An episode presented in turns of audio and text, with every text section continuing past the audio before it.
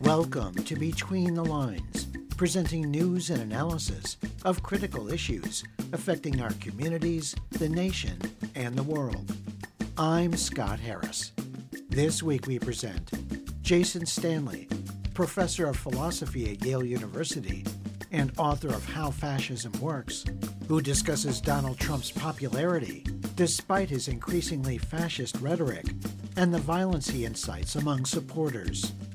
Morgan Fox of the National Organization for the Reform of Marijuana Laws, who assesses the U.S. Department of Health and Human Services decision recommending marijuana be classified as a Schedule III drug. And Carrie Baker, professor of women's and gender studies at Smith College and a contributing editor at Ms. Magazine, who examines recent court rulings that have upheld extremist abortion laws that endanger lives but first, we begin with a summary of some of the week's underreported news stories. On New Year's Day, the Horn of Africa woke up to a surprise when Ethiopia's President Abiy Ahmed announced an agreement to lease a port on the coast of the breakaway state of Somaliland. The announcement shook the region, including Somalia, which claims control of northern Somalia, which borders the now volatile Red Sea. Ethiopia, a landlocked nation, is eager to get access to a port to expand international trade. In return, Somaliland, which seceded from Somalia in the early 1990s, would receive shares of Ethiopian airline stock and, more importantly, diplomatic recognition from Abiy Ahmed's government, the first nation in the world to do so. The Economist magazine reports that Somalia immediately attempted to nullify the agreement, claiming its sovereignty had been violated. Just days earlier, Somalia and Somaliland's leaders had agreed to reopen negotiations on the future status of the self governing de facto state. Somalia's president, Hassan Sheikh Mohamud, insisted the deal would only fuel support for the Al Shabaab Islamist rebel movement, which controls much of his nation's countryside. Per and polyfluorinated substances, also known as PFAS or forever chemicals, are accumulating in wildlife, such as freshwater fish and deer that live in or close to rivers and streams where industrial sites and military bases use the chemicals. For decades, PFAS had been used to make fire retardant foam employed by fire departments and the military, as well as in the manufacture of cookware, water repellent clothing, food wrappers, and other consumer goods. Last year, the National Academies of Sciences, Engineering, and Medicine published a federally funded report that associated PFAS exposure with health effects including cancer, low birth weight babies, and decreased response to vaccines. According to a recent study, eating a single serving of contaminated freshwater fish can be the equivalent of drinking water containing high levels of PFAS for a month. At least 17 states have issued warnings about the hazards of eating PFAS contaminated fish. But currently, there are no federal guidelines governing safe levels of these chemicals found in fish, so most states have few or no regulations at all. Federal efforts to curb PFAS exposure have focused mostly on drinking water. Last year, the EPA proposed the nation's first PFAS drinking water standards. Before the COVID pandemic, K3 Holdings, owned by heirs of the Texolini textile fortune, went on a buying spree in Los Angeles. The company bought 40 properties and used high pressure tactics to drive rent controlled tenants out of their apartments. These apartments would then be renovated and rented at inflated rates. Because Los Angeles did little to enforce tenants' rights, landlords had an incentive to exploit low income renters. Gary Blasi, a law professor at UCLA, told the American Prospect an increasing number of landlords want to cleanse rent controlled apartments via harassment or eviction, then dramatically increase rents and their profit. This strategy has eliminated some of the city's most affordable housing, victimizing vulnerable populations. Rapidly rising housing values results in increasing homelessness and creates dangerous living conditions. This buy and displace tactic is not limited to Los Angeles or California. Even local tenants' rights ordinances have been relatively ineffective. However, when families in one of K3 Holdings' buildings formed a tenants association, they flooded city inspectors with complaints that succeeded in temporarily stopping the landlord's high pressure tactics and harassment to drive them out. When tenants got together to organize, they achieved what they couldn't as individuals, fighting a large corporation with lots of lawyers, friends in City Hall, and able to absorb thousands of dollars in fines for mismanagement with little or no accountability. This week's news summary was compiled by Bob Nixon. For Between the Lines, I'm Anna Manzo.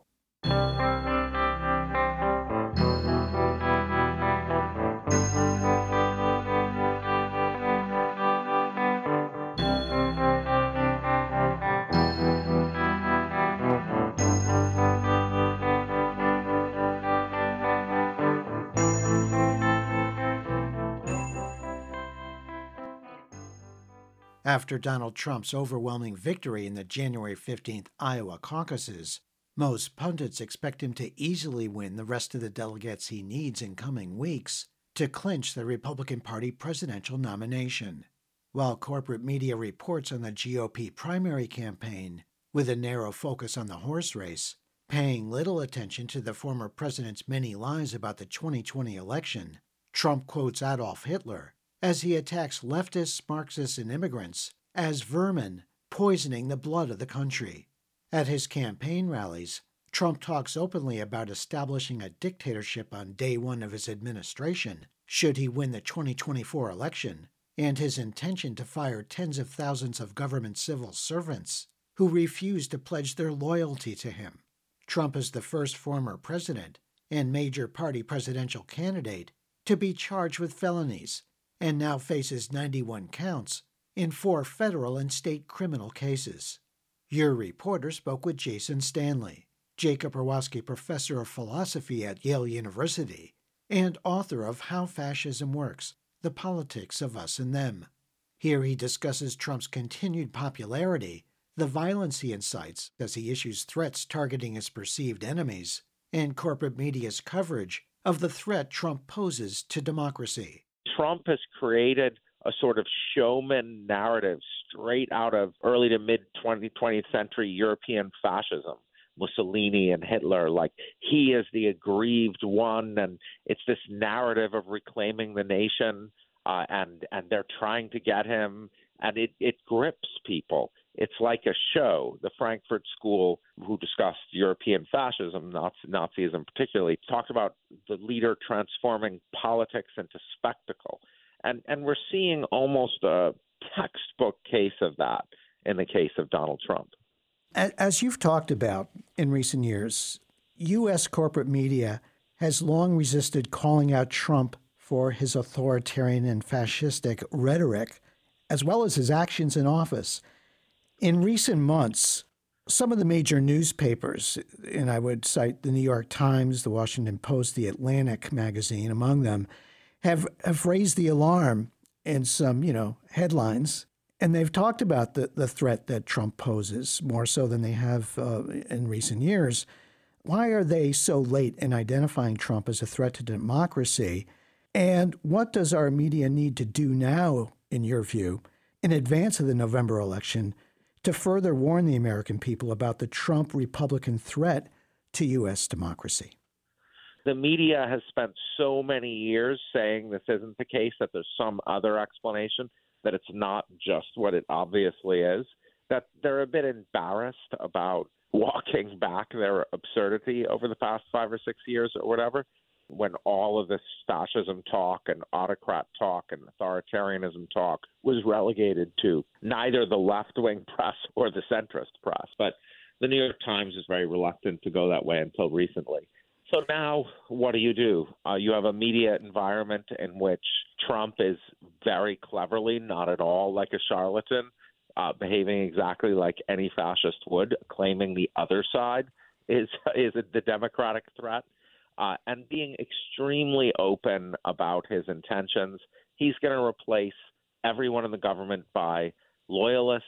Uh, he's going to target the universities, the schools. Uh, this is process is called Gleichschaltung in the literature on Nazi Germany, where every organization, every government institution turns loyalist, like is transformed. Their employees are replaced by people loyal to the leader and loyal to the party. And Trump has already announced he's going to do this. So he's already announced a full fascist plan. Uh, he hasn't announced a genocide of a particular group other than immigrants and LGBT, traditional targets of fascists. In any other conceivable sense, what we have is a fascist social and political movement um, with a fascist leader. And so the media, you know, what is the media? Do I have a recipe for the media? Well, they can't both sider any anymore. Um, you know, they can't treat this as a horse race. Uh, well, it's a horse race between autocracy and democracy. And, and there's no reason to think democracy will be more popular. It often isn't. Well, we only have a couple minutes left, and I wanted to just ask you this last question, Professor Stanley. On the topic of violence, Trump regularly issues threats to his perceived enemies, judges, prosecutors, election officials. This has resulted in armed attacks, bomb threats, swatting attacks more recently, and mass murder in the case of white supremacists and anti Semites whose attacks in Buffalo, Pittsburgh, and El Paso, incited by Trump's language and other Republicans and right wing media commentators spewing racism and hate. I mean, people are dying around this country uh, because of this incitement. Uh, what is your concern about this election season we're in and the prospect of more violence than we've even seen in the last couple of years? Well, I don't know if concern is the word I'd use because I expect there to be a lot more violence. I mean, look at what happened to Paul Pelosi. Somebody, you know, hopped up on conspiracy theories, hit him with a hammer. The rhetoric that we're hearing completely justifies political violence. Uh, the supporters who are listening to this rhetoric have a lot of guns. I don't understand why people are surprised when the sun rises. You know, the sun is going to rise or the sun is going to set on American democracy, and that process will be very violent. That was Jason Stanley, Jacob Urowsky Professor of Philosophy at Yale University and author of How Fascism Works. His latest book is titled The Politics of Language, co written with David Beaver. Find more analysis and commentary on the threat Donald Trump poses to democracy by visiting our Between the Lines website at btlonline.org. According to statistics cited by the National Center for Drug Abuse, 45% of the U.S. population has tried marijuana at least once, and 55 million Americans are regular users of the drug, also known as cannabis. 41 states, as well as the District of Columbia and Puerto Rico, have medical marijuana programs, and 23 of those states have decriminalized cannabis or have full adult recreational use programs. However, marijuana remains illegal at the federal level, classified as a Schedule 1 drug that has a high probability for abuse and has no accepted medical use. On January 12th, federal research papers were released finding that cannabis may have medical uses and is far less likely to cause harm than drugs like heroin. The Food and Drug Administration and the National Institute on Drug Abuse have recommended that the Drug Enforcement Administration make marijuana a Schedule III drug, alongside ketamine and testosterone, which are available by prescription. However, the lead organization that's been fighting since 1970 to make marijuana legal for adult recreational use says this new development may not portend big changes in federal law. Between the Lines Melinda Tuhus spoke with Morgan Fox, political director of the National Organization for the Reform of Marijuana Laws, or NORML. Here he assesses what this potential federal change could mean for people who use cannabis or have used it in the past. The president uh, called for a review of scheduling last year, and we were uh, relatively hopeful that uh, you know because this was a symbolic victory, but this process has to go through several federal agencies. So, Food and Drug Administration and Department of Health and Human Services were reviewing the issue, and a couple of months ago, a letter was leaked, or at least a heavily redacted letter was leaked from Health and Human Services directing the DEA, Drug Enforcement Administration, supposedly to uh, to reschedule cannabis to uh, Schedule Three, according to the Controlled Substances Act. Health and Human Services looks at scheduling according to an eight point review plan that they have. And supposedly, you know, I think a lot of people are under the impression that the DEA has to follow that same eight point plan. But in the last four times that they've reviewed cannabis's schedule on the Controlled Substances Act, they've used their own five point criteria, which basically allows them to disagree with HHS's recommendations based on medical issues or science. All this is to say that, you know, while a lot of people are expecting the Drug Enforcement Administration, who has the final call on scheduling, to make an announcement to move to Schedule 3 relatively soon, the fact of the matter is that we don't know if they're actually going to do that or if they are going to do it when that will exactly happen you know, it's entirely possible that they will uh, recommend that cannabis stay on Schedule One or move to Schedule Two instead of three. So we really don't know exactly what the future holds at this point. What defines, you know, Schedule One, Two, Three, and Four? I mean, what what's the difference between them? All the scheduling below one have uh, nuances and variations, but the I think the most important one is in Schedule One, which is a determination that a drug has a high potential for abuse and no accepted uh, medical uses within the United States, which clearly does not apply to cannabis. And luckily, we've started to see both from the president and from the Department of Health and Human Services that they no longer feel that definition is met by cannabis. It's really important to talk about what these things would actually do. So, a move to Schedule 3 would essentially not do anything in practice when you look at the practicality of state cannabis laws, because moving to Schedule 3 at the federal level would not resolve the conflict between existing state laws and federal law. Every single existing medical cannabis program or adult use program at the state level would continue to be in conflict with federal law if cannabis was moved to Schedule 3. So there's a big question on whether or not compliance would be enforced. Right now, it's not being enforced, and I find it doubtful that the FDA would start putting resources into enforcing such compliance at the state level, but it's entirely possible. And and just say a little bit at least about what Schedule Three would do or not do. Schedule Three, in theory, would allow uh, state legal cannabis businesses to be able to uh, deduct normal business expenses on their federal taxes. But that's in theory.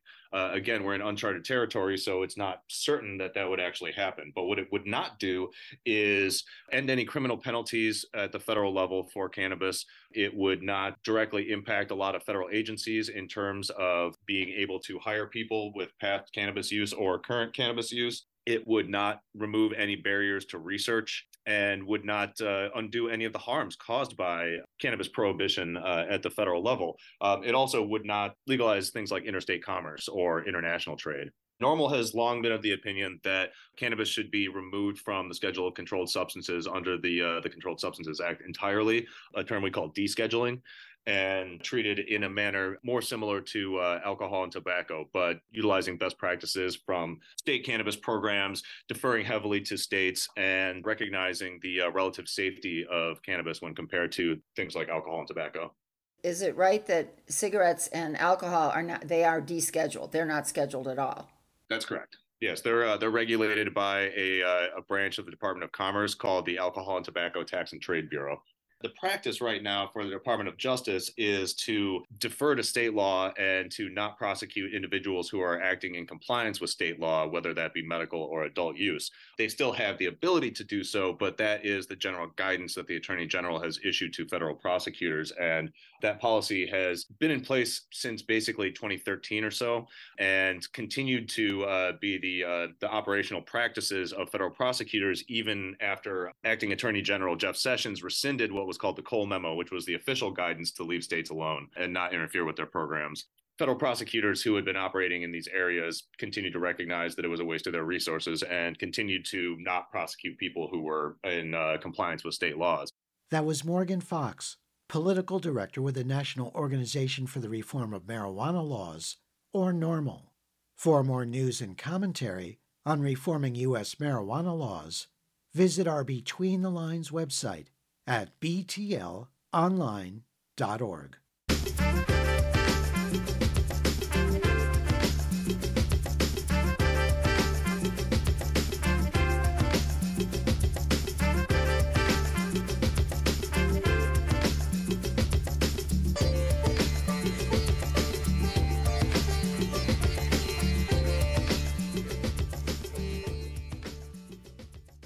Since the Supreme Court's radical June 2022 ruling that overturned the landmark 1973 Roe v.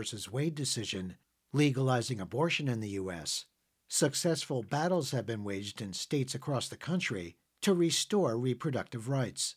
Since the Supreme Court decision, seven states have either defeated ballot measures to outlaw abortion or enshrine the right in state constitutions. Voters in up to 12 states will decide the fate of abortion rights in referendums expected to be on the ballot this November. But in recent months, courts have been pushing in the opposite direction. On December 11th last year, the Texas Supreme Court blocked a woman whose life was in danger from receiving a medically necessary abortion, forcing her to receive emergency reproductive health care in another state. On January 5th, the U.S. Supreme Court upheld, on a temporary basis, the state of Idaho's right to enforce its strict abortion ban, even in medical emergencies. That law, the Defense of Life Act, makes it a felony for anyone who performs or assists in an abortion, with penalties of imprisonment for a minimum of two years and a maximum of five years. The U.S. Supreme Court will also be hearing a case in coming months that could ultimately eliminate public access to the drug mifepristone the most commonly used abortion pill. Your reporter spoke with Carrie Baker, Sylvia Dlugasch Bauman Chair of American Studies and Professor of the Study of Women and Gender at Smith College, who is also a contributing editor at Ms. Magazine. Here she talks about post Roe court rulings that have further restricted reproductive rights, dangerously outlawing medically necessary abortions to save lives. So the, the cases that you mentioned in Texas and Idaho both involve bans on abortion that have very, very narrow exceptions only to save the life of the pregnant person. And what we've found is that those exceptions are basically meaningless because doctors are very hesitant to offer abortions when the penalty is years in jail, to having their medical licenses taken away, huge fines. And so often what the doctors do is they refer the patients out of state. And if the patients are in a state of emergency, of course they can't do that. But in this case, the Biden administration issued a ruling or a, a regulation saying that a federal law called the Emergency Medical Treatment and Labor Act that requires that federally funded hospital emergency rooms provide care to people in emergency situations no matter what. They said that that requires that doctors provide emergency care, including abortion care if necessary. And if that conflicts with a state law, the federal law preempts the state law. And that was the argument that the Biden administration made. And there was a lawsuit filed by the Department of Justice in Idaho challenging the Idaho law saying it was preempted by this federal law. And that's the case that you just mentioned that the Supreme Court last Friday accepted, agreed to hear the case, and in the meantime allowed the Idaho law to remain in effect, endangering women's lives. Now, there's another case in Texas that's similar, where the argument is is that the Texas law is preempted by this federal law called EMTALA, and that, unfortunately, the lower court judges in Texas also ruled against the Biden administration and let the Texas law remain in effect. So this issue is going to be at the Supreme Court. It'll be argued in the spring, and a decision will be down by June. But I think it's it's indicative of the fact that anti-abortion legislators and judges and attorney generals really don't care about the lives of the pregnant people who, you know, have these emergency situations. That they really only care about fetal life, if that's really what it's about at all. It's hard to know. And they don't care about the lives of the pregnant people. Yes, and it just seems, I think, to any person, even someone who is steeped in anti abortion belief system, it's just inhumane. The horrible details I've heard in some of these cases with Kate Cox in Texas was yeah. they were going to have her wait in a car to bleed out until she was yeah. almost dead. And then only at that point would they yeah. provide the, the care she needed, the medically necessary care. That's outrageous. That's crazy. Yeah. yeah. No, I, I mean, I think that we are going to see people die because of these laws. And, uh, you know, and they don't seem to care. Governor Greg Abbott was determined to keep Kate Cox from getting medical care in her emergency situation. He called all the hospitals in town and threatened them if they because a lower court judge had ruled that Kate Cox was entitled to get emergency care. And then he appealed that immediately and called all the hospitals in town and said, You better not provide that care. And so she eventually just left the state to get the care that she needed. But his sort of aggressive attempt to block medical care for a woman whose life is being threatened is just inhumane.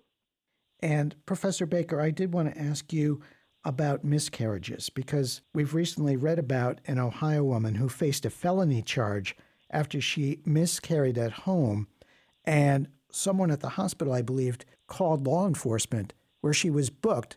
I don't think she was eventually charged on some technicality, but it's another example of the kind of extremism we see in some of these states that are, by and large, have supermajorities of Republicans in their state legislatures and in the governor's office. Ohio was the state that passed a referendum last November to legalize abortion in the state, and that's where this happened. This was a woman who was having a miscarriage. She went to the hospital. They wouldn't. Tr- this was before the referendum. They wouldn't treat her. She went home. She went back to the hospital, still in the middle of a miscarriage. They refused to treat her, sent her back home, and then she had the miscarriage while she was at home. And then after the miscarriage, went to the hospital, and that's when they asked her, Well, where is the fetus? And they ended up charging her with abuse of a corpse. And the grand jury refused to indict her. But it again, it's another example of where women are suffering because these anti-abortion laws. And you know, both Kate Cox and this woman in Ohio are women that wanted to carry pregnancies to term. These were not women seeking abortion. These were women that had complications during their pregnancies and then were punished. That was Carrie Baker, professor of women and gender studies at Smith College, and a contributing editor at Ms. Magazine. Find more news and commentary on recent court ordered abortion restrictions by visiting our Between the Lines website at btlonline.org.